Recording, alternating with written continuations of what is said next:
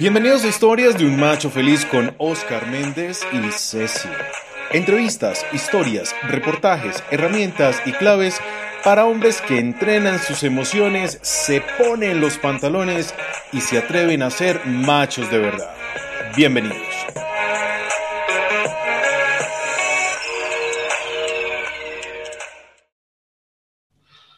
Hola machos, bienvenidos a este nuevo podcast que se denomina La ira y yo y mi otro yo. Hoy tenemos un invitado maravilloso. Se trata del doctor Walter Pontón, que es psiquiatra, especialista en psiquiatría infantil, habitante de la heroica de Cartagena, que nos acompaña. Y, y, hoy vamos a tener un podcast maravilloso porque vamos a hablar de muchas cosas y vamos a romper esos mitos sobre por qué ir a un psiquiatra.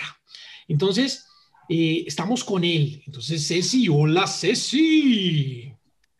Hola machotes, un gran abrazo para estos hombres espectaculares. Yo feliz, Osquitar, porque hoy además de tener eh, esta charla interesante con el invitado, de pronto hasta consulta le saco a este dedo, porque siempre en la casa me tratan de loca, imagínense. claro que sí. Doctor Walter, es un placer, bienvenido. Mil gracias, Oscar. Ceci, buenas tardes. ¿Cómo vas? Bien, Doc, feliz, feliz de tenerlo y escucharle. Ah, bueno.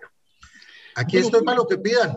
Ah, sí, señor, muchas gracias. Pues muchas gracias, eh, doctor, por este tiempo. Y bueno, queríamos hablar de, de algo muy importante. Y es, pues, vamos a hablar de las emociones. Este podcast ha venido trabajando para estos machos felices y cómo construir esto tan bonito que nosotros denominamos eh, ser, ser un macho, ser un macho feliz. Y pues para ello queríamos preguntarle, pues, ¿a qué se refiere hablar de emociones en el término médico? ¿Cómo los psiquiatras atienden este tema de las emociones? Y aprovecho de una vez para hacerle otra preguntita, doctor. ¿Por qué la gente piensa que solamente la gente que está enferma mentalmente acude al psiquiatra? Ya. A ver, yo pienso que los psiquiatras tenemos una muy mala fama muy bien ganada. Pero básicamente porque siguen hablando de pacientes que existieron como hasta los años 80 del siglo pasado. Eh, los tratamientos eran la embarrada y uno no sabía qué era peor, si la enfermedad o el tratamiento. Eso ha cambiado mucho, pero es para morirse la risa porque tú nunca ves de un movimiento antiortopedia, nunca ves de un movimiento antioncología, pero sí existe el movimiento antipsiquiatría. Y es de locos, es de locos porque yo le digo a mis pacientes, eh, al psiquiatra toca ir como toca ir al abogado o al contador, antes de meterse en problemas, no después de estar metido en los problemas. Pero adicional a eso, cuando les hablo a ellos, les digo, usted a partir de hoy tiene un problema que es mío y es mi competencia.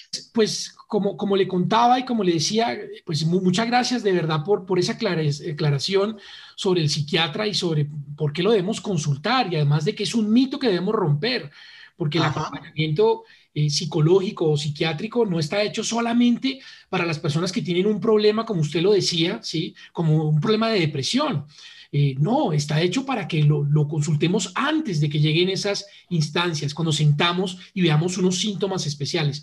Por eso la pregunta se refería era de, cómo se habla de las emociones desde el término médico, cómo se habla de la ira, por ejemplo, desde el término médico.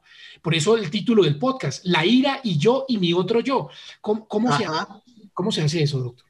A mí me pareció genial el nombre, Oscar pero te tengo una propuesta. Emoción es algo que uno siente, es algo que siente pero que es pasajero, diferente a un temperamento, ¿ya? Que es más una situación que va a durar muchísimo tiempo. Ya, dentro de las emociones, la rabia, el enojo, la alegría, etcétera, etcétera pero pienso que estamos cogiendo el toro por la cola y no por los cuernos. ¿A qué me refiero? A que se está enfocando que la emoción es el problema. Y la emoción es el resultado del problema. ¿Sí, sí soy claro? Claro, claro, claro, claro. O, no, no, yo estaría, no, pendejo, despacio. A ver, la lento. ¿Qué sucede?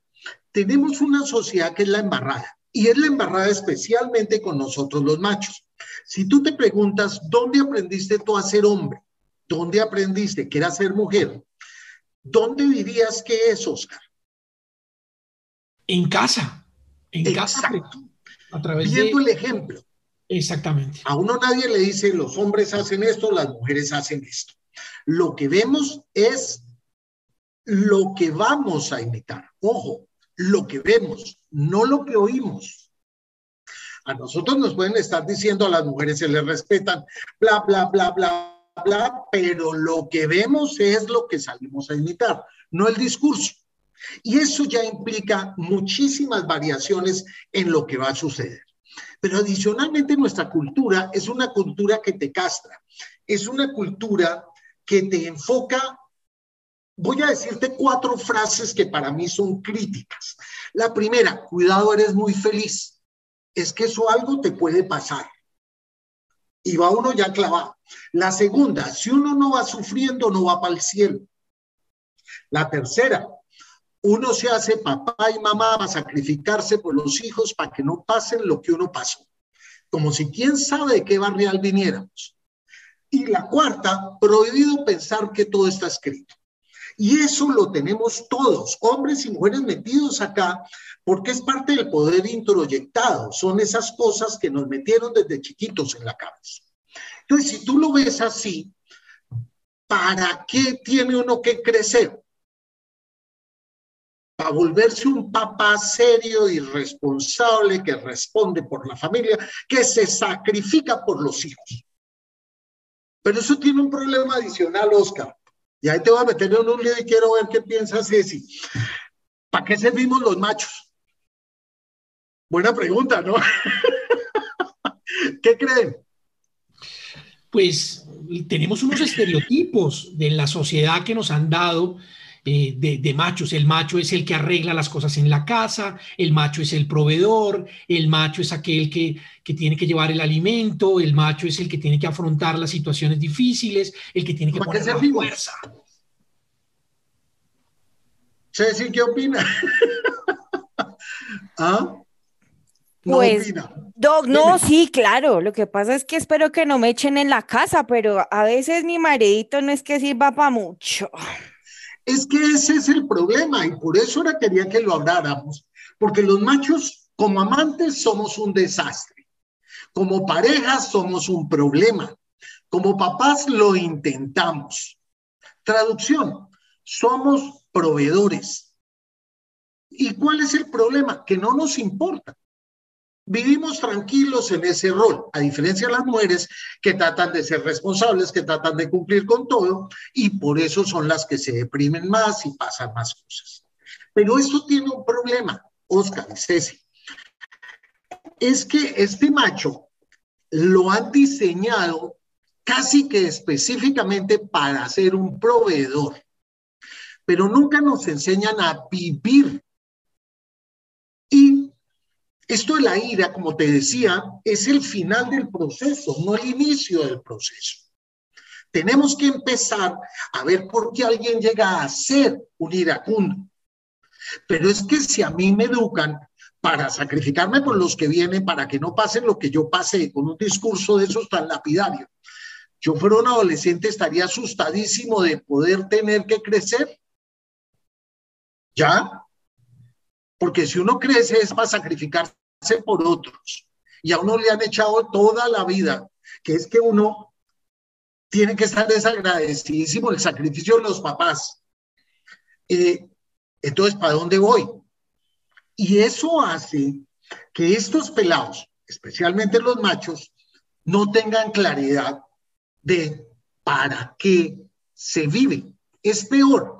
Si yo les dijera que la gente no sabe qué es vivir, ¿ustedes qué pensarían? Que es cierto. Que es cierto. Que es cierto. ¿Por qué?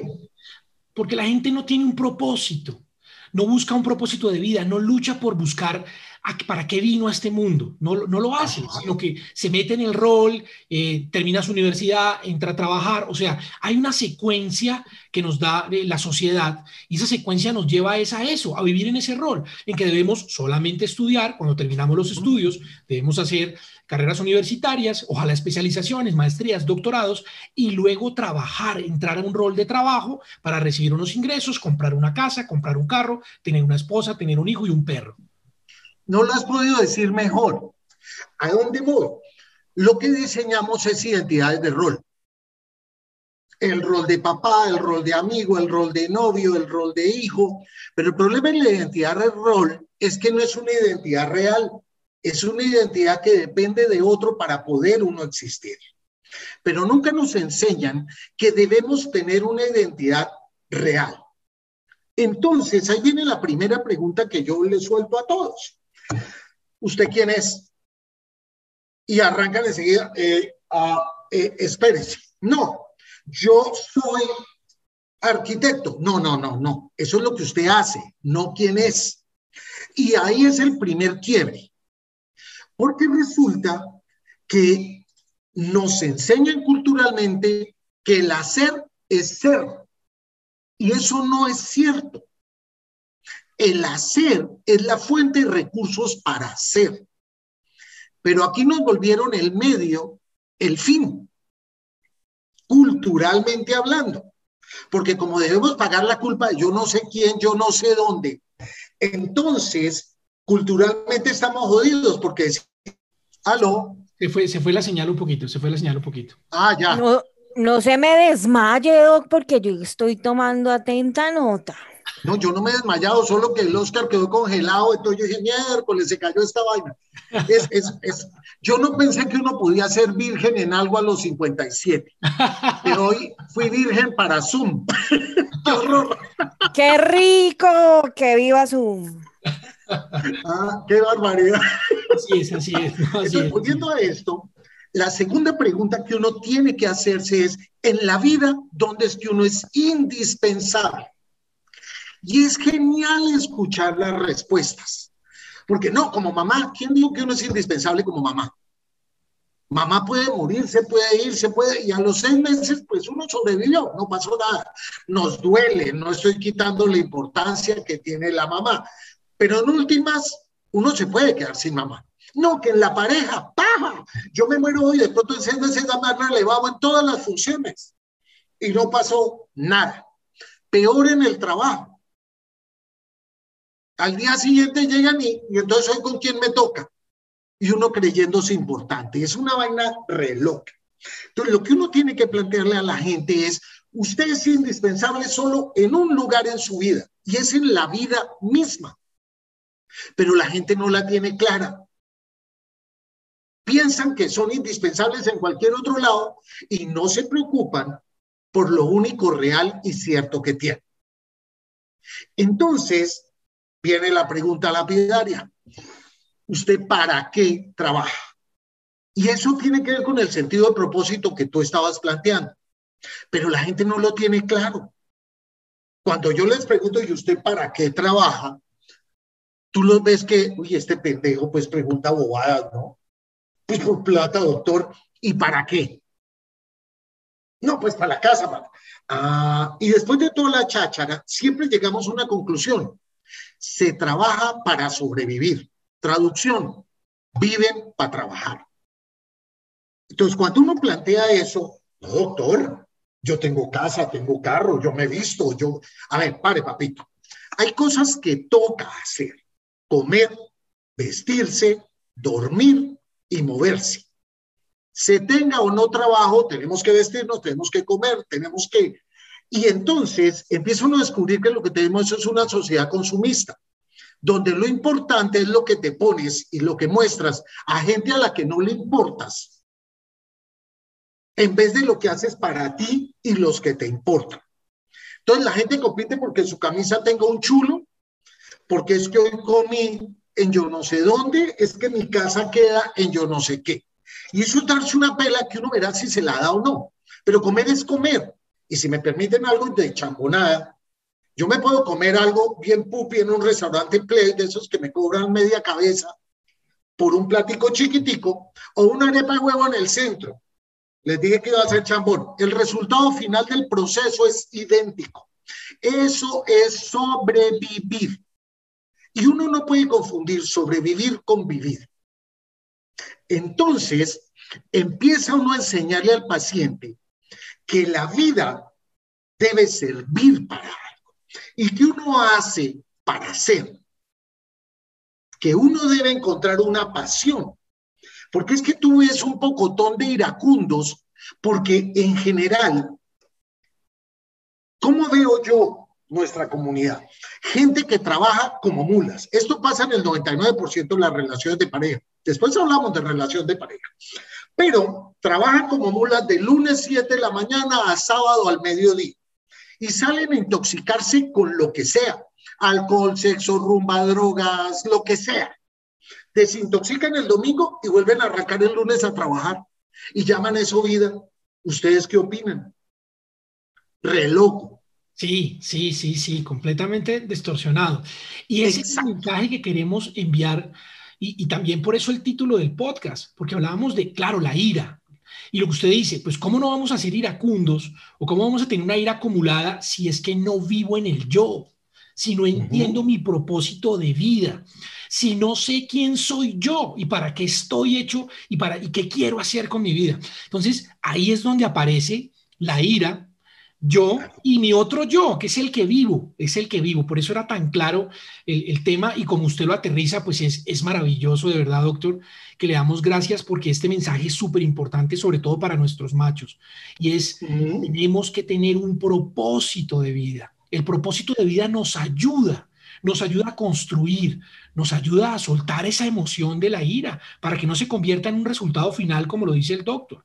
No puede ser. ¿Puedo hacerte una aclaración ahí, Oscar? Por favor, pero por favor. Tener ira no es malo. Y el hombre hace cara de qué está hablando. Todos sentimos ira. Ese no es el problema. El problema es cómo manejo mi ira. Y tengo tres formas de manejar la ira. Le casco a medio mundo, reviento a los pelados, le jodo la vida a mi señora, o me la trago y me deprimo, ando en ansiedad, hago lo que sea, o la saco de una manera sana, donde no jodo a nadie, perdón, donde no, es que se me sale el francés, donde, donde no lastimo a nadie ni me lastimo yo. Y ahí es donde uno debe tener una pasión. Ahorita hablamos de ese propósito, pero para tener un propósito dentro de la relación de pareja, que es como el foco que estamos tratando de, buscar. Lo primero que tenemos que preguntarnos es cómo son las relaciones de pareja en nuestra cultura. Yo qué veo, puedo estar más loco que una cabra, pero lo que yo veo que llamamos relación de pareja es como una relación comercial con derechos sexuales. O sea, hacemos plata, tiramos y tenemos hijos pero no tienen nada en común como papá y mamá, no tienen nada en común como pareja. Y piensen todos los que nos están oyendo, ¿de qué hablan los papás de uno? ¿Qué no es administrativo dentro de lo que hablan? Que si la cuenta, que si el colegio, que si el trabajo, que sí, que sí, pero nunca es de qué vamos a hacer con lo que trabajamos, cómo vamos a gozar la vida, quiénes somos nosotros. Y uno lo ve porque en el ciclo de vida, cuando ya hicimos la plata, ¿qué íbamos a hacer? Ya los hijos se fueron, el par de viejos se encuentran y es el viejito que le dice a la señora, hola pendeja, nosotros qué es lo que éramos, primos, novios, amigos, porque ya no tienen nada que los una pero es que nunca lo habían tenido excepto plata e hijos. Y eso es patético dentro de nuestra cultura, porque hablamos de ser felices, pero no lo somos. Dijo mi amiga Patti. ¿Perdón? Dijo mi amiga Patti, me encanta, hijo de puerca. Oye, papito, yo le tengo otra pregunta hablando de esto tan importante que es la castración emocional, que también tiene un, toque cultural para los hombres, y es, por ejemplo, Doc, ¿cómo saber si lo que sienten los hombres es patológico? ¿Es qué? patológico? A ver, ahí vamos a saltar a un tema, pero no quiero que perdamos la línea de lo que vamos a llevar. Es patológico cuando me produce o le produce a otros sufrimiento, porque sentir miedo no es malo, sentir rabia no es malo, sentir ganas de patear a alguien no es malo. El problema es que vaya y patea a alguien, el problema es la tunda, a mí me da risa lo de la ley que van a sacar en estos días, no se puede tocar con el pétalo de una rosa a un niño.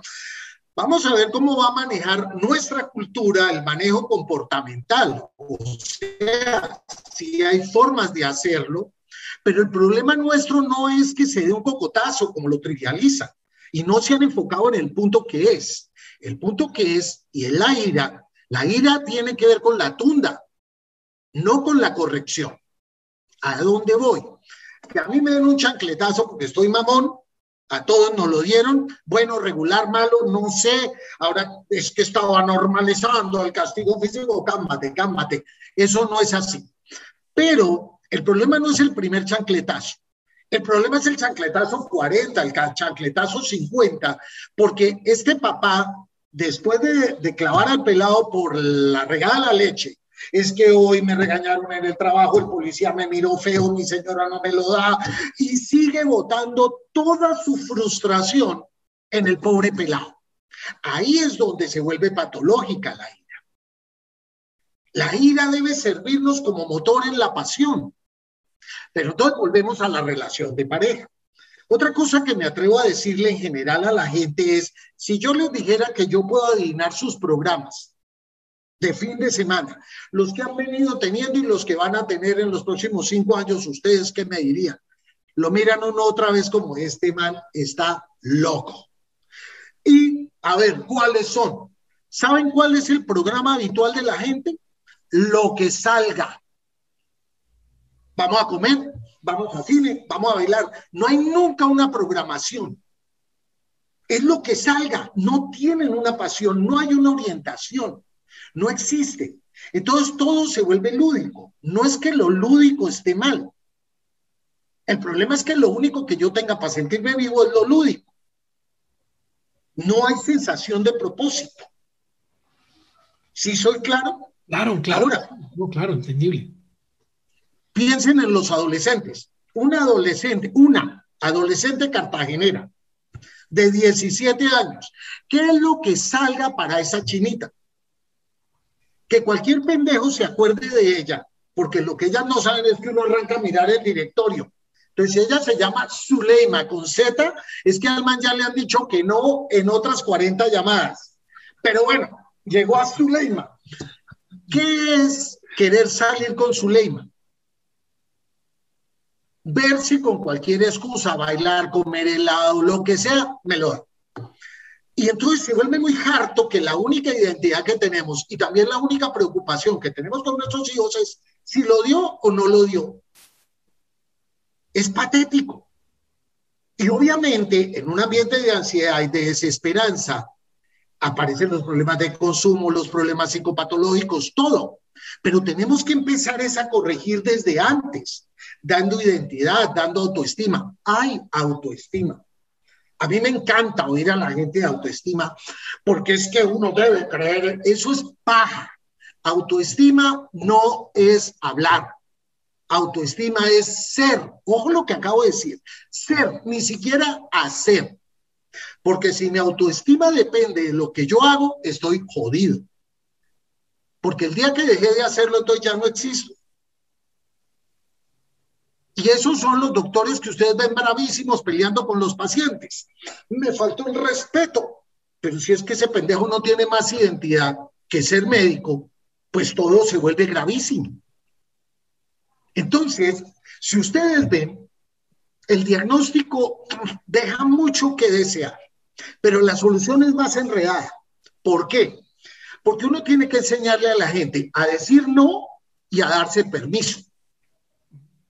¿A qué me refiero? Decir no. En este país nos enseñan que el buen trabajador es ese que se queda hasta las 10 de la noche. Y estamos locos. Uno va a trabajar por recursos y uno sale a la hora que tiene que salir a gozarse los recursos en su casa con los de uno, siempre y cuando uno tenga algo en la casa en lo cual gastarse los recursos y disfrutar a los de uno. Pero si yo no tengo vida, pues me da lo mismo quedarme el trabajo hasta las 10 de la noche. Entonces pasan cosas como esta. Una paciente mía estaba teniendo problemas en el sitio donde trabajaba porque ella a las 5 de la tarde acabamos, me voy. A las dos semanas el jefe es que usted no colabora. Entonces la china, bien psicoterapia acá, le dice, no, no, no, papito, el que usted no tenga vida no quiere decir que yo no tenga vida. Si usted necesita que haga algo, me avisa, yo llego madrugada, pero nunca me voy a ir más tarde. Y ríase la crisis que eso implicó. ¿Cuántos aquí trabajan por dos o tres y piensan que son una berraquera de empleados? Y lo que son es malos profesionales. Porque ser profesional es hacer lo que tengo que hacer, hacerlo bien hecho en el horario que tengo que hacer.